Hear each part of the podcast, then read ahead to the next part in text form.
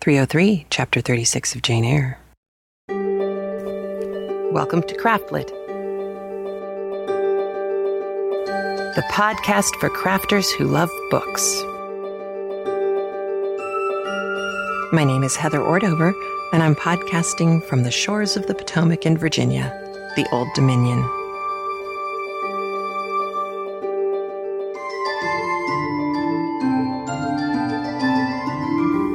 Episode 303 I Packed a Car in Boston. This episode brought to you by Little Acorn Creations, handmade accessories for heart and home. And Knit Circus, the e newsletter delivered to your mailbox, bringing you three rings of knitting, sewing, and fun. You can find out more at www.knitcircus.com. And links to all of our sponsors can be found in the sidebar of the show notes at craftlit.com. Please visit them, as their support for the show is one of the things that keeps it free for you. Well, actually, I didn't exactly pack a car in Boston, but I did have a marvelous time. The Common Cod Fiber Guild is so awesome and made up of so many awesome people, and they get to hold their meetings at MIT. Which, I mean, how cool is that? I can say I spoke at MIT and not entirely lie, which is so fun. And I got to have a, a, lovely meal out with Common Cod people. And then I had a lovely meal out with Kathleen and her husband. Kathleen is one of the Defarge designers who has all sorts of good stuff cooking up for you for the next Defarge book as well. And I got to see a little bit of the old city I finally got to see the Old North Church. I built a paper model of the Old North Church in fifth grade. It's a long story, but I've wanted to see it ever since then, and I did, finally, at 46. It took me a little while to get there, but loved, loved, loved Boston. Loved the people, loved the city, loved the place, loved the food. All marvelous. And if you are in a guild, and would like me to come speak or teach for your people, I am more than excited to do so. Uh, the speech, the talk, I guess it's more of a talk, the talk that I gave at MIT to the Common Cod Fiber Guild was about knitting in the mind and how knitting both affects your mind and how your mind affects your knitting and why your bosses should allow you to knit at work. And I actually found scientific proof for why. So that is all. It's all prepared, all ready to go. If you want me to come out, contact me, Heather at craftlit.com, and let me know. And I am I'm also slowly working up an ebook version of the talk I gave because it's useful information, I think, to uh, to have at your fingertips. A little scientific data background for you. I was busily knitting lots of sock heels before Boston, but after Boston, on my way home, I started a new pattern called Surf Escapades. It's the only thing that I got at Maryland Sheep and Wool. My husband bought me the pattern, and then I'm using, uh, they were out of their recommended yarn, but I'm using uh, some mini mochi that looks like, very much like actually, the yarn that the uh, company that puts out the pattern recommended, and they are by the way, in case you are interested. Carodan Farm, they're on Chincoteague Island, and lovely people. Lovely people. We had a lovely time talking to them. But the pattern is actually by Jacqueline P. Jones. And uh, I think she did a lovely job. It's a little shawl. It's not even a shawlette. It's a shawl. It's just not very deep, so it really does just cover your shoulders, but because it uses short rows rather cleverly, it hangs nicely.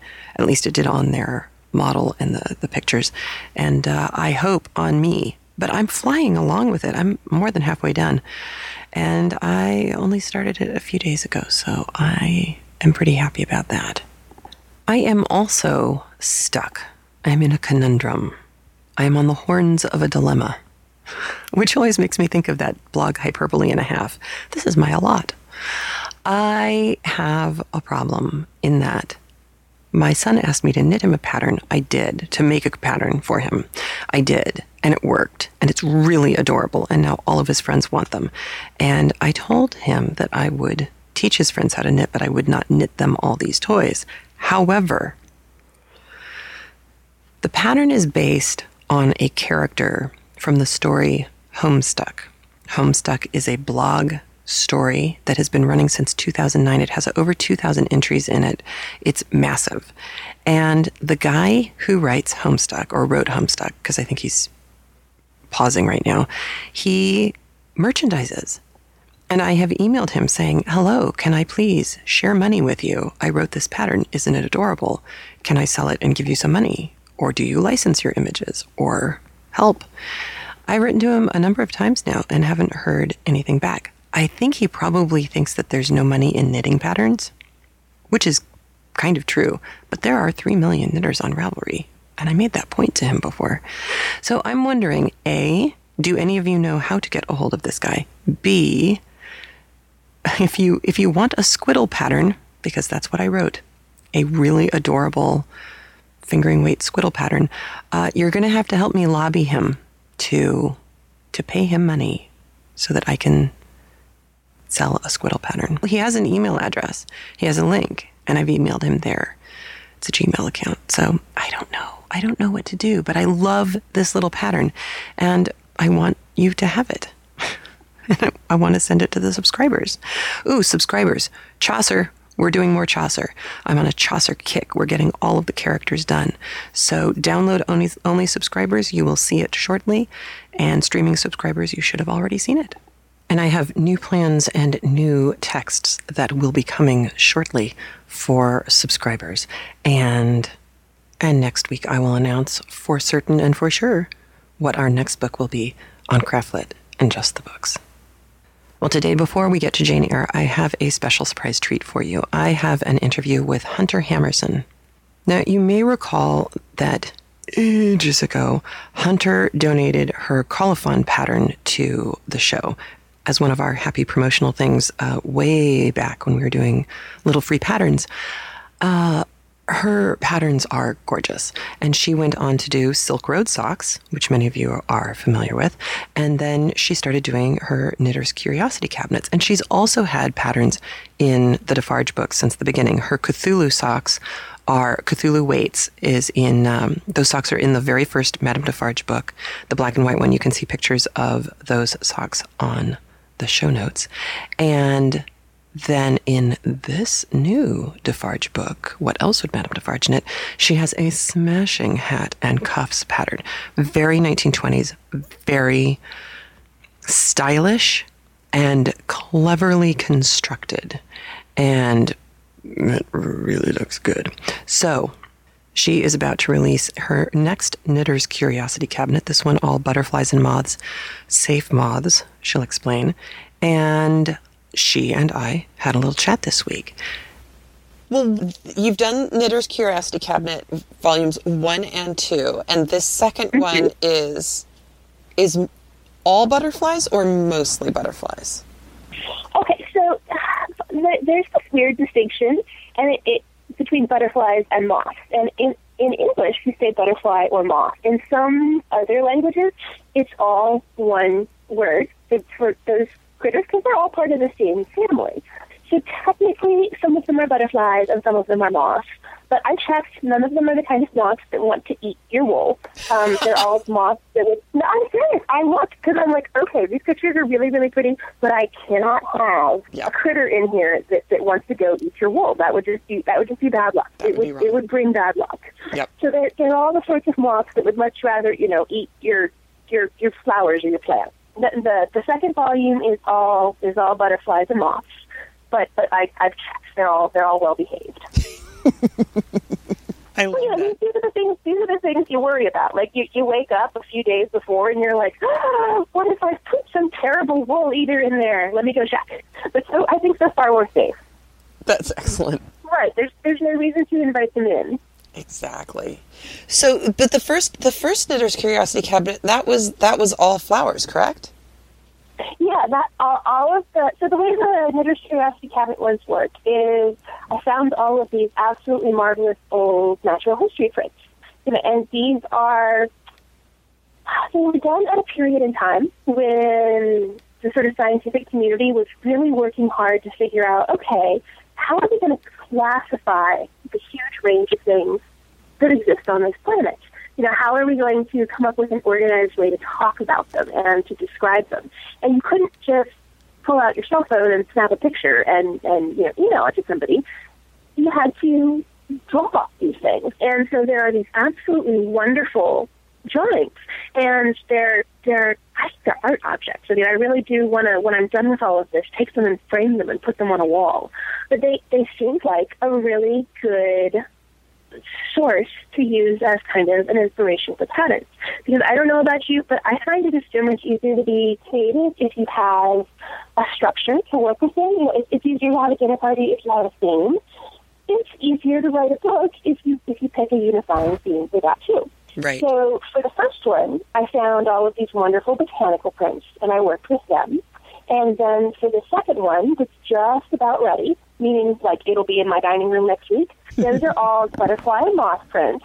And then there's a third one, and I'm pretty much done with the pattern part of that, and now I'm moving on to the get it knitted and get it photographed. You know, the, the, the part of making the book that actually takes the most time. And, and those, I'm not, I'm actually not quite ready to give away the things for that one just yet.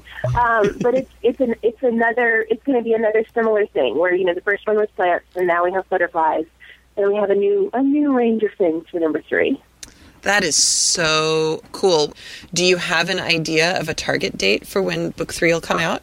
Oh yeah, it'll be out pretty much a year from now. It should be out in May of 2014. Excellent. Well, I'm sitting here gazing in wonder at your new book. It's really pretty.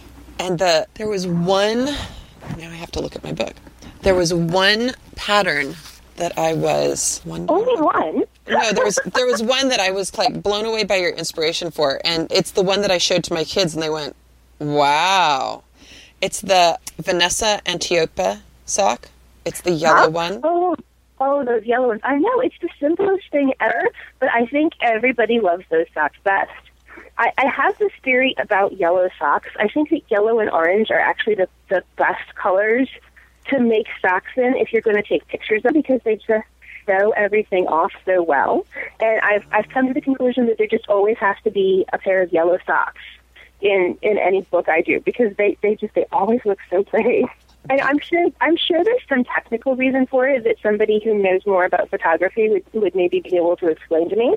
But I know that I just have a terrible time getting blues and reds to look. I can get them to look good, but they don't always look the same as the actual object, Mm-hmm. and that always kind of bugs me. You know, I'm like, one one of the things that I love about doing this is getting to play with all of the pretty yarn, and I feel that that, that means that part of my job is to show off the pretty yarn accurately. Right. And you know, because I've you ever bought something from a catalog and you look at the picture and then you look at the thing and you're like, they're both lovely, but they're not the same. Yeah. So I try really hard to avoid that with with the uh, with the book projects, which means usually calling in the assistance of a qualified grown up to come and take my pictures for me, because well, grown ups are better at things than I am.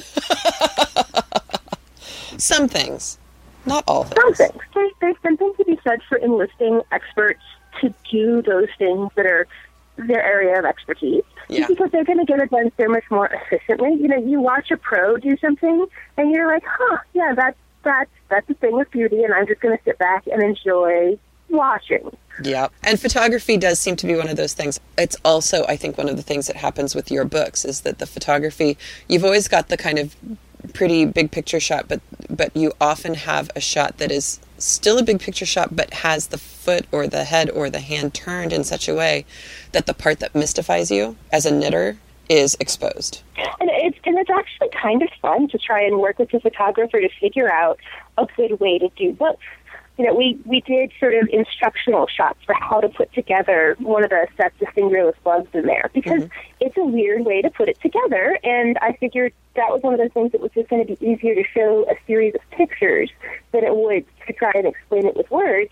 And we we spent a little bit of time, the photographer and I, going, okay, so how how can we show this off? You know, Yeah. where where do we want to do this? And it feels like one of those sort of uh, the, the levels they give you when you're a kid. You know, you, you've got to get the, the the cannibal and the missionary and the goat all across the river in a canoe and keep everybody safe.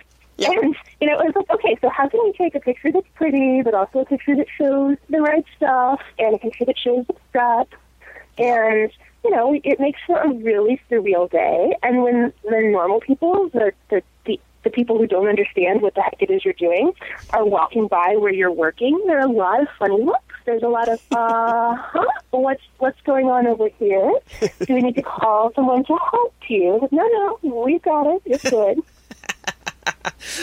That's the the polyommatus argiolus mitts. Yeah. yeah, Yeah. It's beautiful. It's really, It's like, I, I had they're surprisingly comfortable to wear. They really fit very very well. They look like a piece of you know crumpled fluff when they're not on your hand. Mm-hmm. But I found that I'm actually okay with things that look really fabulous on, even if they look a little strange when they're off. Well, you know, sure. because I figure I want to spend my time admiring it when I'm wearing it. Yep. I mean, I know, I know, I've made a couple of pairs of socks in the past, especially if they have like arch shaping or something, and they just they look a little weird on the blocker, and then they look fabulous when you get an actual human foot inside of them. Yeah, absolutely. I know exactly what you're talking about, and I, I mean, I agree. These things are made to be worn, so as long as it looks good on, who cares what it looks good like off? It's that's so so beside the point. But that Yeah, that yeah. actually leads me to a question for you about about the look of things. We've been in touch with each other since since you started working on your your first book, The Silk Road Socks, and so we talked about stuff that you were doing back then, design wise. But since then, it seems that your especially your socks, but your other stuff too, st- is starting to have a recognizable, to me, a recognizable hunter look to it. And so I'm, which I think is really cool. So I'm wondering, are you, are you finding yourself drawn to particular kinds of construction, or is it just any clever construction that gets you what you like? And how much time do you spend swatching as you're figuring out your your your patterns? Well, I spend a disgusting amount of time swatching, but that's in part because I don't actually usually knit the objects that you see in the book myself. I am a very slow knitter. I wish that it weren't the case, but I am. And I have some some issues with my wrists that means that knitting for more than a, an hour or two really kind of hurts. Mm-hmm. And so I enlisted the help of a wonderful array of sample knitters. I could not do it without these people. They are all fantastic. Their knitting is all so much prettier than mine. I'm I, I I'm horribly jealous. So I spend an awful lot of time swatching because that's where I'm working out all the details. I don't do any of it on the needles. Mm-hmm. So all of it has to sort of be planned ahead of time. And then I send it off to these wonderful, wonderful people, and they make it and they send it back. And I'm like, oh my gosh, it worked. it's actually kind of fantastic to open those packages. But it's always kind of weird because I am never the first person to see my own designs. Like they're the first people to see it because they're the ones who make it. Uh, construction wise for the socks, I, I confess I am a complete fan of top down socks with a heel flap. I think that that gives you a huge amount of sort of customizability to the fit. If you have a tall instep, you make your heel flap taller. If you have really narrow feet, you can do a couple of extra decreases. If you have really wide feet, you can leave a few of those gusset decreases out. I mean, there are a whole bunch of places you can tweak those to fit. And the part of a sock that runs the greatest risk of being too tight and not going on is with that top inch or two that you have to fit over your heel when you're putting it on. And so with a top down sock, you can, you know, knit an inch of it and try it on and save yourself the heartbreak of, oh gosh, it doesn't fit. Mm-hmm. Now, that said, I know a couple of ways to turn top down socks around and do them from the toe up. And I, I have I love it when people do that because I sort of go, oh my gosh, you obviously really truly understand how your sock is put together. And I think that's wonderful. Anytime, you know, you have knitters who don't just follow a pattern, but really sort of understands the pattern and then make it work for them, I think that's marvelous. That's, you know, one of the most fun parts about knitting. And so it's, it's great to see that. But I, I'm a fan of the top-down sock, and I'm probably always going to write those. Yeah. I don't know about having an aesthetic. I, I have people say that. Like, I have people say, oh, I was looking at the latest issue of Sockupied, and I knew that had to be one of your socks. And I, I find it hugely flattering, but I have to admit, I, I don't know that I could define it myself. I think it's just sort of the, ooh, that, that looks pretty to me, so I play with that. But I think that's probably going to be the case for a lot of people. I mean, I know there there are other people whose socks I can look at and go, oh, that's got to be a cookie sock, or Mm-hmm. you know, whoever it happens to be. But again, I think like it's that's one of those things that's so much easier to see than it is to necessarily define. So do you, are you inventing like do you do you live surrounded by Barbara Walker books or do you completely invent some of these things out of whole cloth? So it's it's probably about 50-50. I buy every Stitch dictionary I can get my hands on, and I will sometimes just through them and sit down and knit some random swatch out of it. But I think I think the thing that I like to do most is use the Stitch dictionaries as kind of a training box to understand. Okay, if you put your increases in this configuration and your decreases in this configuration, this is what your fabric does. So I think I think it's it's much more fun to sort of use as as a learning tool rather than to just take something straight out of Stitch dictionary. Uh, now, every now and then you come across something that is so pretty and so perfect that you do want to incorporate it. But a lot of times it, it ends up getting changed. You know, you're like, gosh, I think that would work better if we made it four stitches wider, trim shows the twisted decreases, and I'm not a big fan of yarn over, so let's try, you know, matching lifted increases instead. And so you sort of use them as a as a springboard. You um you sort of play with them. But I get, that's it. I still buy absolutely every one I ever come across. I've actually gotten to the point where it's hard to keep track of which ones I have. And so sometimes you're standing in a used bookstore and you see one and you're like, okay, just in case I need to bring this home. and oh well, it's a duplicate. But gosh, that's they're they're worse problems to have. Oh, are you doing are you doing any giveaways, Goodreads, uh, any other publicity-ish things for So your your timing on this is actually perfect. Whenever somebody orders the physical book from me, and so that's from pantsvillepress.com, you always get the electronic book for free right away. It, you get an email that tells you how to go get it, and I think people really like that because it's hugely convenient to be able to have the electronic version on your iPad and the paper version on your shelf, or to print out you know the two pages of the pattern that you need Exactly. and shove that in your knitting bag. Yep. And during the pre-orders of the book, if you order the physical one, you also get any one of my other patterns for free. And that lasts up until I'm done shipping out all of the pre-orders. Yeah, I know you've got perfect timing on this because that will probably be sometime next week. So there's a couple of days left to do that. Very cool. Yeah, and the um, the paper one's also ten percent off during the pre-orders. Oh, So it's a deal. even more more better goodness. Yeah, I think it ends up. I think it ends up. Well, I mean, my my feeling is whenever somebody pre-orders something, they're kind of trusting you. I mean, they're trusting that you're going to do what you say and that you're going to get what they've brought to them in a timely fashion. And I figure if they're going to be kind enough to trust me to do that, Yeah. then I should get them a little extra bonus. Yeah. That I think is a lovely way to do business with the people who love your patterns. Exactly. I mean, the, the folks who the folks who like it enough to pre-order, you want to take care of those people because they like what you do. Absolutely. I am so excited. I'm so excited partially because I can look at the book and say, I am so excited because everybody else is going to love this as soon as it arrives in their box. Not that the, I mean, the electronic version is gorgeous too, but there's always that paper thing that, Oh, I know. nice. I, I love having the convenience of electronic versions, and it's great because you know what? Shipping stuff overseas is expensive, mm-hmm. and this is a really good option if somebody doesn't want to pay the outrageous shipping that the post office charges me. But there's something about petting the paper one that I just. I'm never, I'm never going to give that up. That's that's really kind of a neat thing. yeah, no, totally, totally agree. Now, what is, what is, for those who don't know, what is your blog? Oh, it's violentlydomestic.com. And the name of the blog came from, Um, the name of the blog actually far predates the, the knitting thing. Yeah, there was this sort of phase in the in the, the mid, well, I guess, yeah, the mid two thousands, where anytime a phrase struck me as funny, I would just register the domain. and I, I know, I know, like it's, uh, it's a relatively harmless thing to collect. It doesn't take that much space. You don't have to dust them. Excuse me.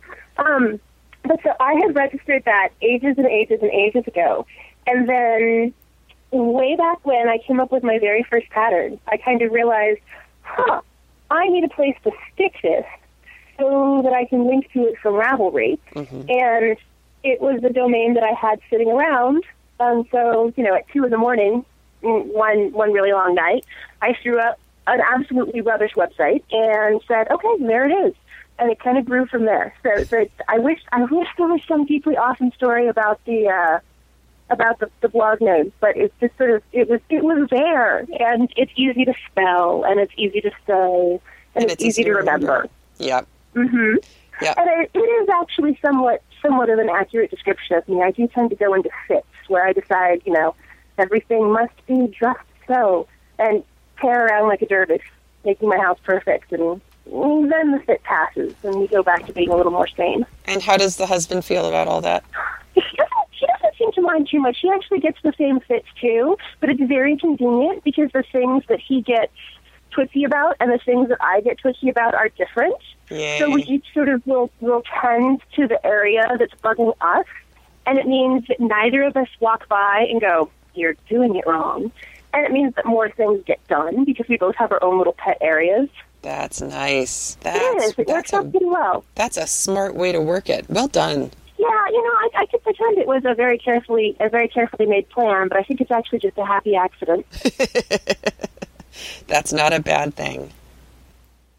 So if you didn't catch that, if you go to pantsvillepress.com, all one word, Pantsville Press, you can pre order the book, get your electronic version immediately, get 10% off, and get a free one of any of Hunter's other individual patterns.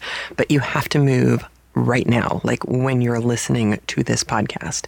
And, uh, and if that doesn't work, anytime during the rest of the month of May, so this is, we've got half of May left, anytime during the month of May, leave a comment in the show notes for any of the last two episodes in May. That'll be 303 this week and 304 next week. That will end Jane Eyre. Leave a comment explaining why you love Hunter's patterns and why you would love to have the book.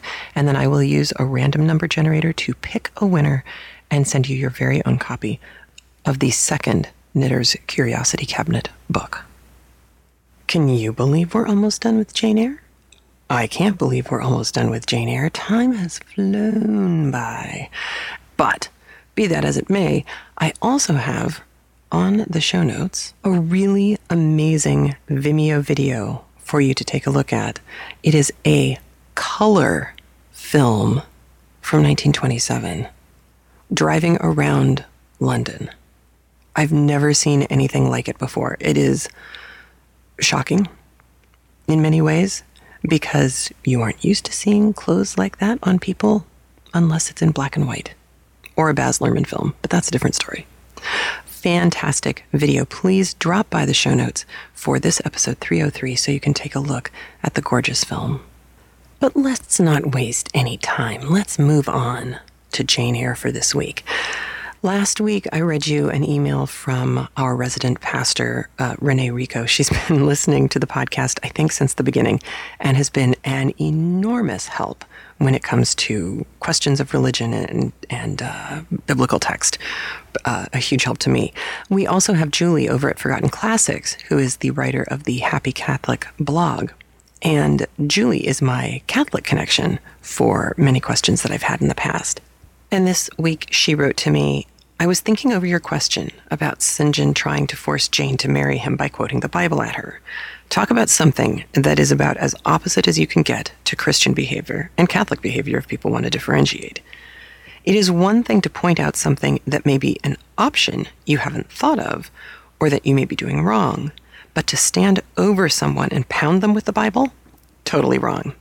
It's really important to recognize, as Jane and Charlotte knew, that God speaks to each person in their own heart in a way that will, they will recognize best.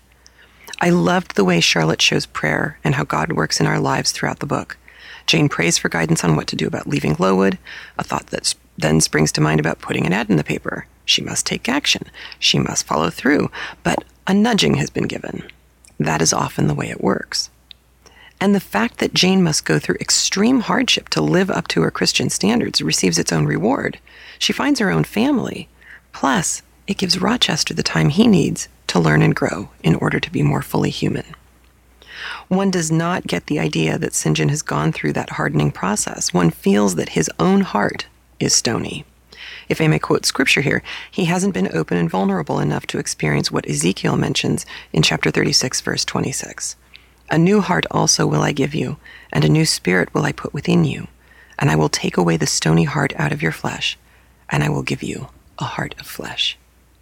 And then she wrote more after a little back and forthing and said, I spoke of. John going through a hardening experience. What I really meant is that living a Christian life is hard, but it is in faithfully working through the hard things, as Jane does, that we become more open and vulnerable to the bigger plan that God has in mind.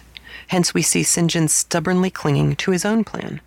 Rochester having no idea of a plan at all, but responding to everything that seems good in an effort to make his life better. And Jane in the middle, living life as best she can, but remaining open to God's input for a better way. I've really appreciated having Renee and Julie to talk to through uh, some of the some of the religious stuff that that uh, Charlotte puts into the book. But I also appreciate that while Jane is uh, very much a Christian character, written by a very solidly Christian woman who grew up in the, the parsonage in, in Haworth, um, there is nothing about this book that I feel is off putting to someone who isn't Christian. And by that, what I really mean is what Julie was talking about that you're you're not watching someone who's walking around being pious and holier than thou. You're walk, watching someone who is walking a very difficult life. And she's not having a difficult life because of her faith, but her faith plays an integral part in how she manages to navigate that difficulty. And I really think that's something that, that anyone of any faith can look at and appreciate and uh, be inspired by.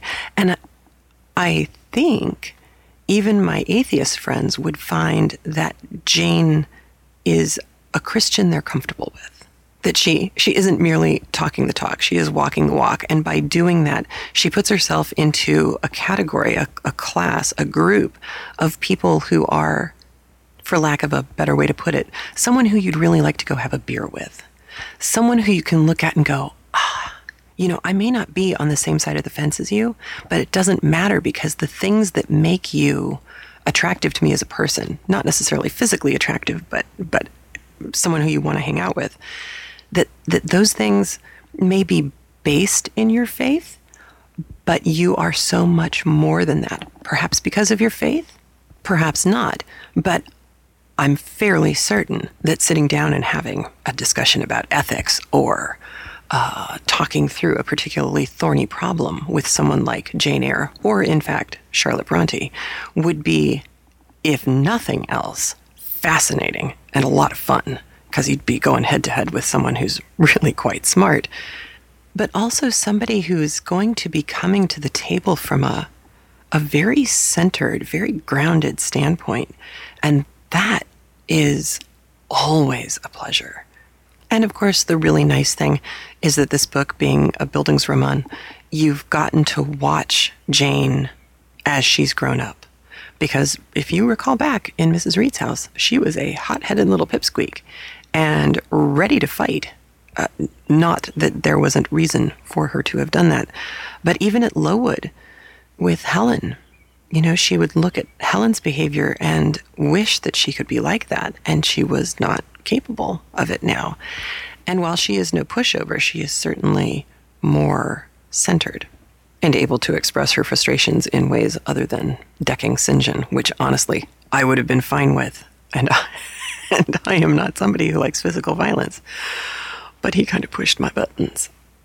Well, this week, just a couple of things that are specific to this chapter. I realized I haven't ever defined this one word, and it's it's a word that we don't hear in usage very often uh, if you aren't around horses, and that word is ostler. It's spelled O S T L E R. It uh, is also spelled hostler, which might give you an idea that it, it comes from the French hostelier, somebody who works at an inn, uh, it used to be a monk who lived and worked at an inn, but now it is just basically an innkeeper. And then it became more and more specifically somebody who works at an inn with the horses. So this would be the guy who changes up the horses when you're driving through.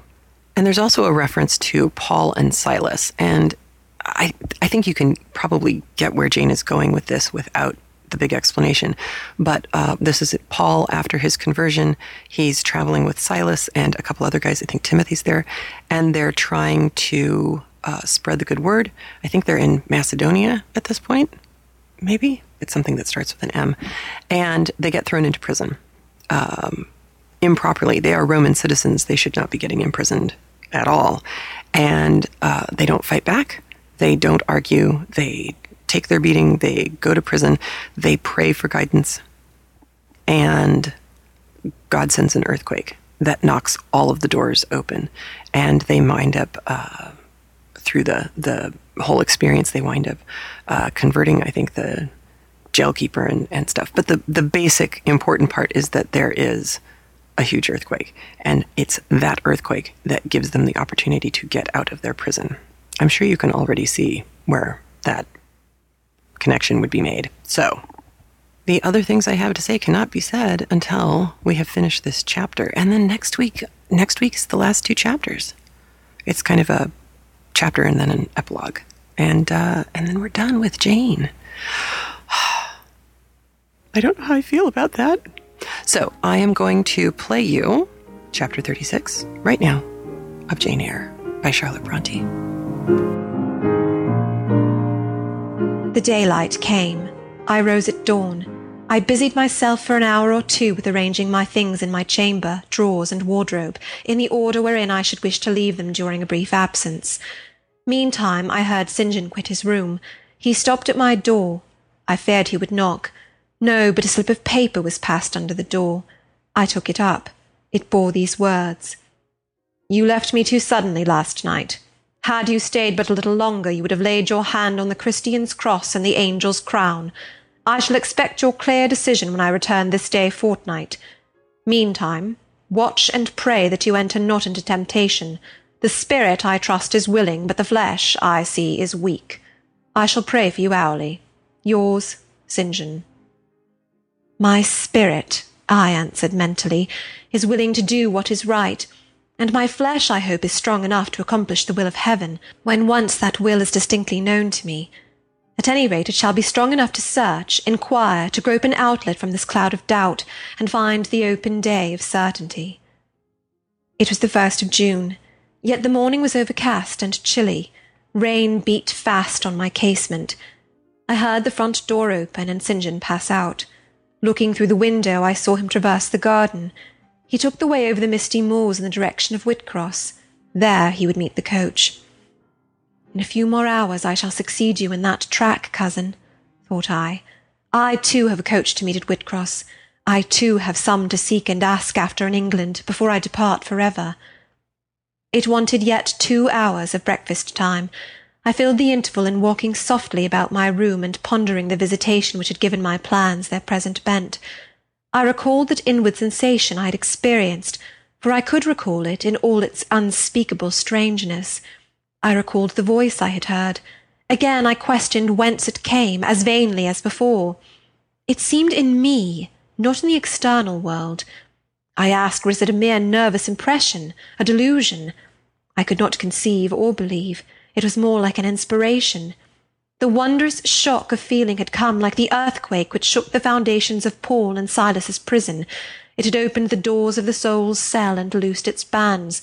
It had wakened it out of its sleep, whence it sprang trembling, listening, aghast, then vibrated thrice a cry on my startled ear, and in my quaking heart and through my spirit, which neither feared nor shook, but exulted as if in joy over the success of one effort it had been privileged to make, independent of the cumbrous body. Ere many days, I said, as I terminated my musings, I will know something of him whose voice seemed last night to summon me. Letters have proved of no avail. Personal inquiry shall replace them. At breakfast, I announced to Diana and Mary that I was going a journey, and should be absent at least four days. Alone, Jane? they asked. Yes, It was to see or hear news of a friend about whom I had for some time been uneasy. They might have said, as I have no doubt they thought, that they had believed me to be without friends save them, for indeed I had often said so, but with their true natural delicacy they abstained from comment, except that Diana asked me if I was sure I was well enough to travel. I looked very pale, she observed. I replied that nothing ailed me save anxiety of mind, which I hoped soon to alleviate. It was easy to make my further arrangements, for I was troubled with no inquiries, no surmises.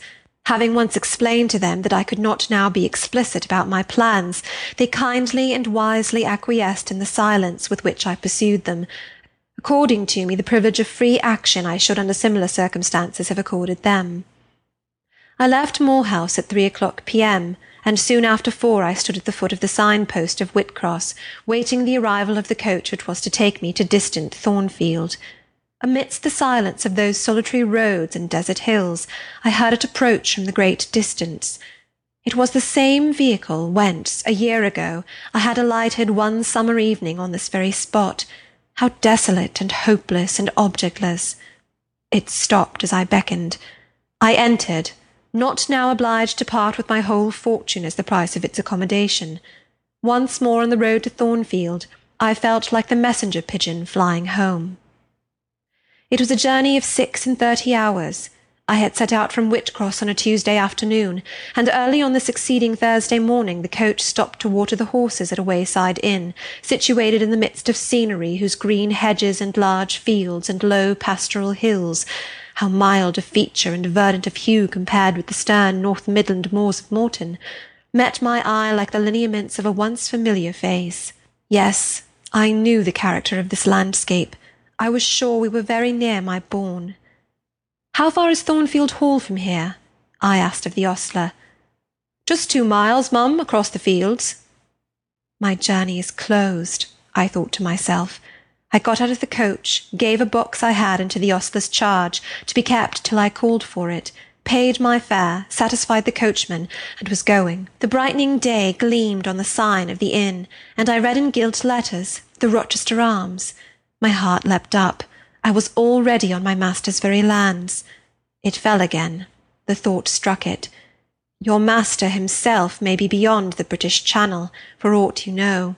And then if he is at Thornfield Hall, towards which you hasten, who besides him is there? His lunatic wife, and you have nothing to do with him. You dare not speak to him or seek his presence. You have lost your labour. You had better go no further, urged the monitor. Ask information of the people at the inn. They can give you all you seek. They can solve your doubts at once. Go up to that man and inquire if Mr. Rochester be at home. The suggestion was sensible, and yet I could not force myself to act on it. I so dreaded a reply that would crush me with despair. To prolong doubt was to prolong hope. I might yet once more see the Hall under the ray of her star. There was the stile before me, the very fields through which I had hurried, blind, deaf, distracted with revengeful fury, tracking and scourging me on the morning I fled from Thornfield. Ere I well knew what course I had resolved to take, I was in the midst of them. How fast I walked, how I ran sometimes, how I looked forward to catch the first view of the well-known woods, with what feelings I welcomed single trees I knew, and familiar glimpses of meadow and hill between them. At last the woods rose, the rookery clustered dark, a loud cawing broke the morning stillness. Strange delight inspired me, on I hastened.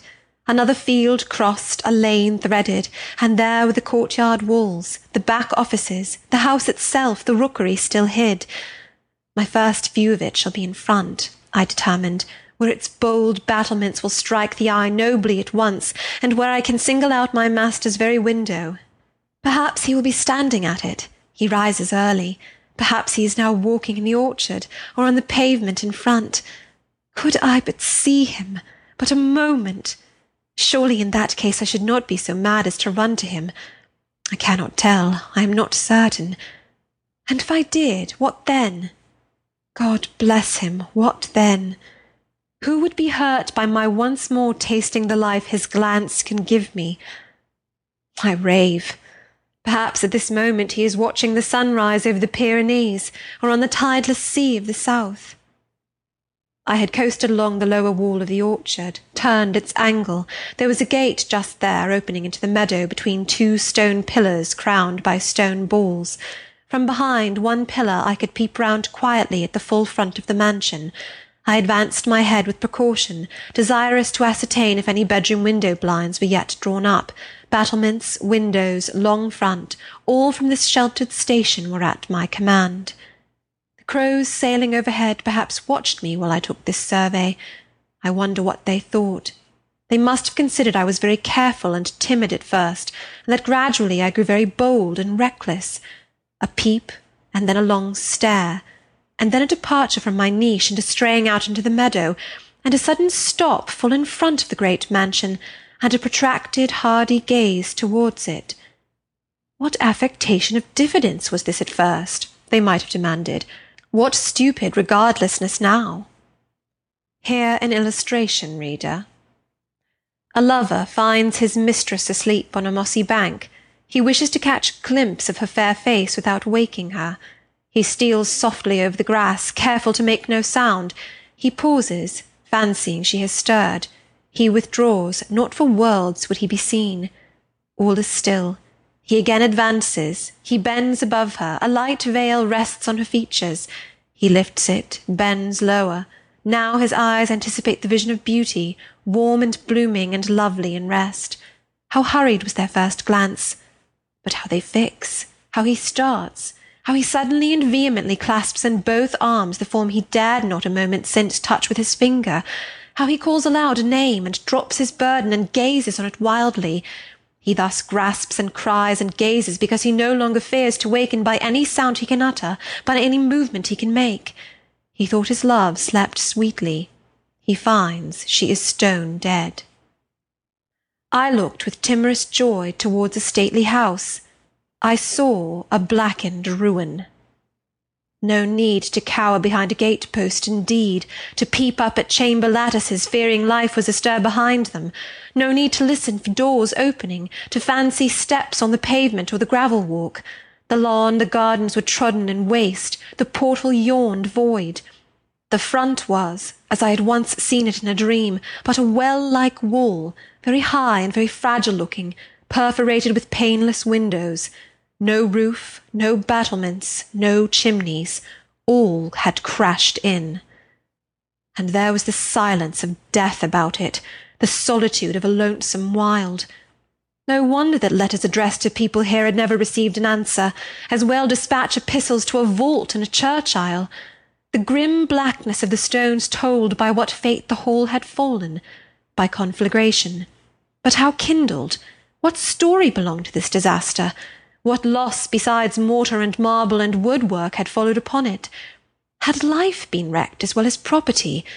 If so, whose? Dreadful question. There was no one here to answer it, not even dumb sign, mute token. In wandering round the shattered walls and through the devastated interior, I gathered evidence that the calamity was not of late occurrence. Winter snows, I thought, had drifted through that void arch, winter rains beaten in at those hollow casements for amidst the drenched piles of rubbish spring had cherished vegetation, grass and weed grew here and there between the stones and fallen rafters. And oh, where meantime was the hapless owner of this wreck? In what land? Under what auspices? My eye involuntarily wandered to the grey church tower near the gates, and I asked, Is he with Damer de Rochester sharing the shelter of his narrow marble house? Some answer must be had to these questions. I could find it nowhere but at the inn, and thither ere long I returned. The host himself brought my breakfast into the parlour. I requested him to shut the door and to sit down. I had some questions to ask him. But when he complied, I scarcely knew how to begin, such horror had I of the possible answers. And yet the spectacle of desolation I had just left prepared me in a measure for a tale of misery.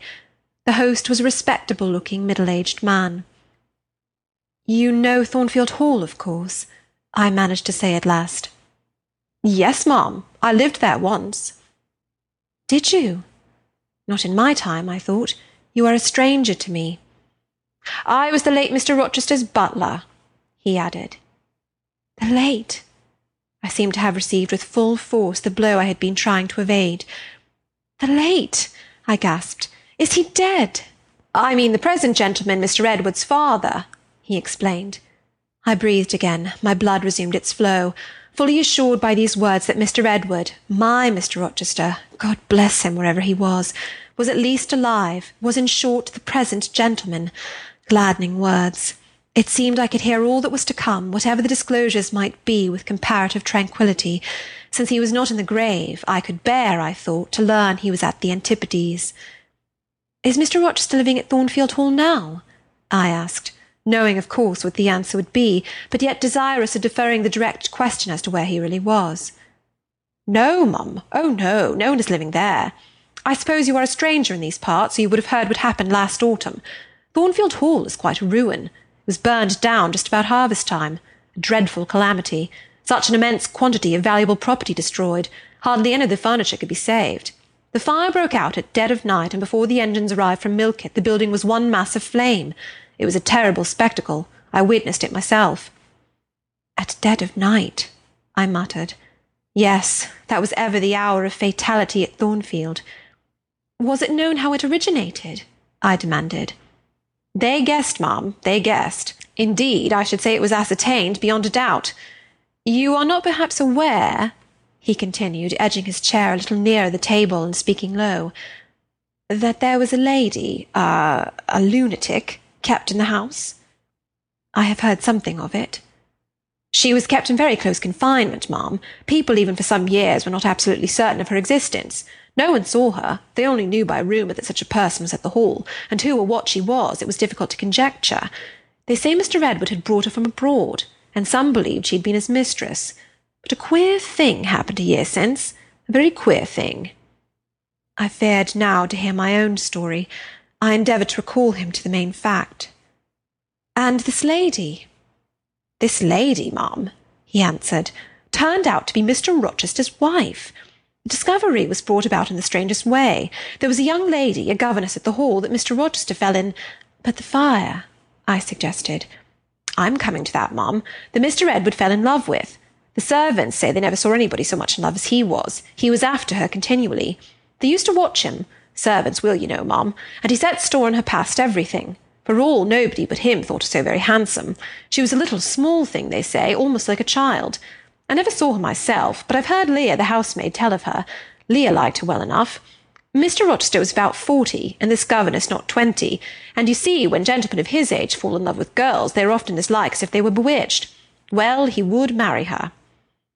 You shall tell me this part of the story another time, I said. But now I have particular reason for wishing to hear all about the fire. Was it suspected that this lunatic, Mrs. Rochester, had any hand in it? You've hit it, ma'am. It's quite certain that it was her, and nobody but her, that set it going. She had a woman to take care of her called Mrs. Poole, an able woman in her line, and very trustworthy, but for one fault, a fault common to a deal of them nurses and matrons. She kept a private bottle of gin by her, and now and then took a drop overmuch. It is excusable, for she had a hard life of it, but still it was dangerous, for when Mrs. Poole was fast asleep after the gin and water, the mad lady, who was as cunning as a witch, would take the keys out of her pocket and let herself out of her chamber, and go roaming about the house, doing any wild mischief that came into her head. They say she had nearly burnt her husband in his bed once, but I don't know about that. However, on this night she set fire first to the hangings of the room next her own, and then she got down to a lower story, and made her way to the chamber that had been the governess's. She was like as if she knew somehow matters had gone on, and had a spite at her, and she kindled the bed there. But there was nobody sleeping in it, fortunately. The governess had run away two months before, and for all Mr. Rochester sought her as if she'd been the most precious thing he had in the world, he never could hear a word of her. And he grew savage, quite savage on his disappointment. He never was a wild man, but he got dangerous after he lost her. He would be alone, too. He sent Mrs. Fairfax, the housekeeper, away to her friends at a distance, but he did it handsomely, for he settled an annuity on her for life, and she deserved it. She was a very good woman. Miss Adele, a ward he had, was put to school. He broke off acquaintance with all the gentry, and shut himself up like a hermit at the Hall. What? Did he not leave England? Leave England? Bless you, no. He would not cross the door-stones of the house except at night, when he walked just like a ghost about the grounds and in the orchard as if he had lost his senses, which it is my opinion he had, for a more spirited, bolder, keener gentleman than he was before that midge of a governess crossed him you never saw, mum. He was not a man given to wine, or cards, or racing, as some are, and he was not so very handsome, but he had a courage and a will of his own, if ever man had. I knew him from a boy, you see, and for my part I have often wished that Miss Eyre had been sunk in the sea before she came to Thornfield Hall.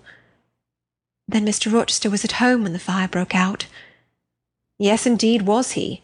And he went up to the attics when all was burning above and below, and got the servants out of their beds and helped them down himself, and went back to get his mad wife out of her cell. And then they called out to him that she was on the roof, and where she was standing, waving her arms above the battlements, and shouting out till they could hear her a mile off. I saw her and heard her with my own eyes. She was a big woman, and had long black hair. We could see it streaming against the flames as she stood. I witnessed, and several more witnessed, Mr. Rochester ascend through the skylight to the roof. We heard him call Bertha. We saw him approach her. And then, mum, she yelled and gave a spring, and the next minute she lay smashed on the pavement. Dead? Dead. Ay, dead as the stones on which her brains and blood were scattered.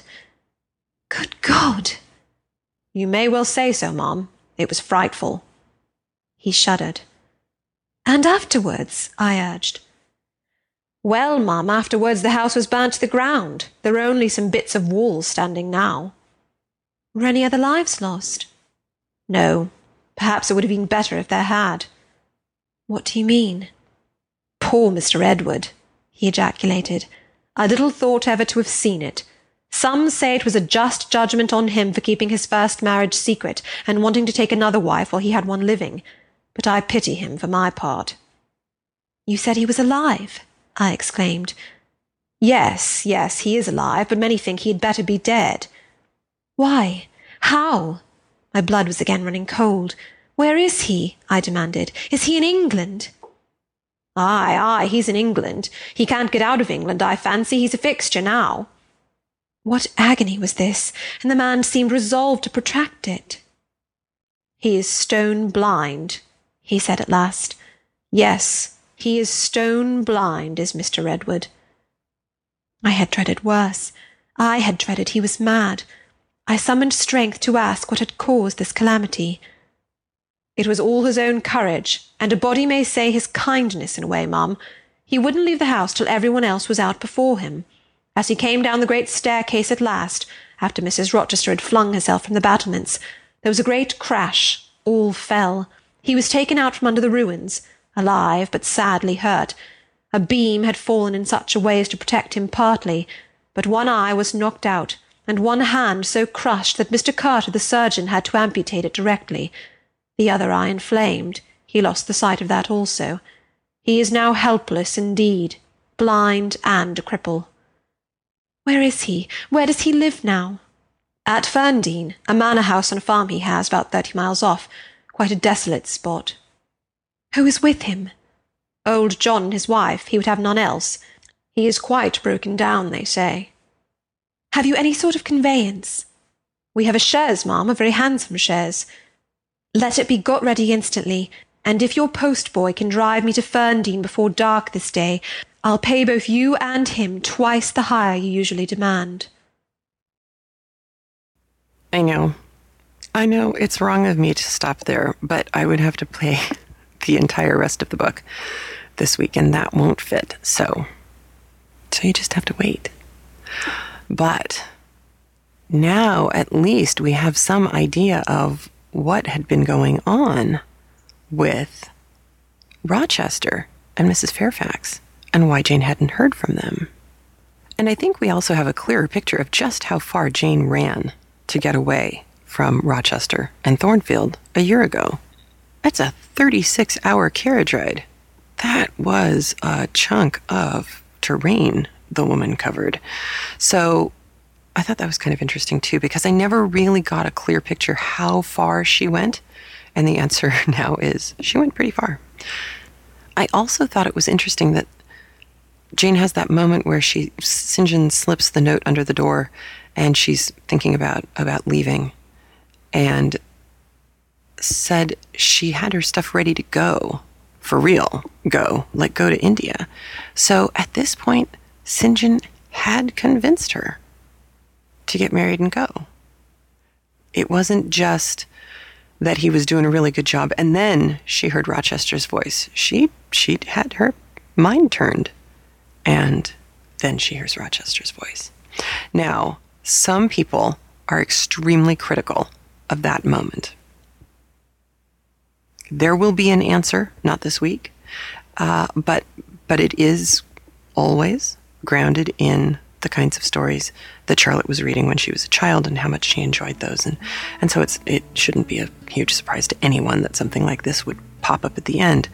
Uh, it also shouldn't surprise anyone that she seems to have been right, that something was going on, and that perhaps she is needed.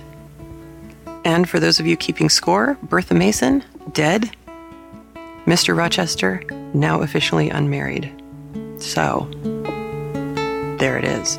Unmarried, but in horrible, horrible shape. And now Jane gets to ride off to find him and see what's what for herself with her own eyes.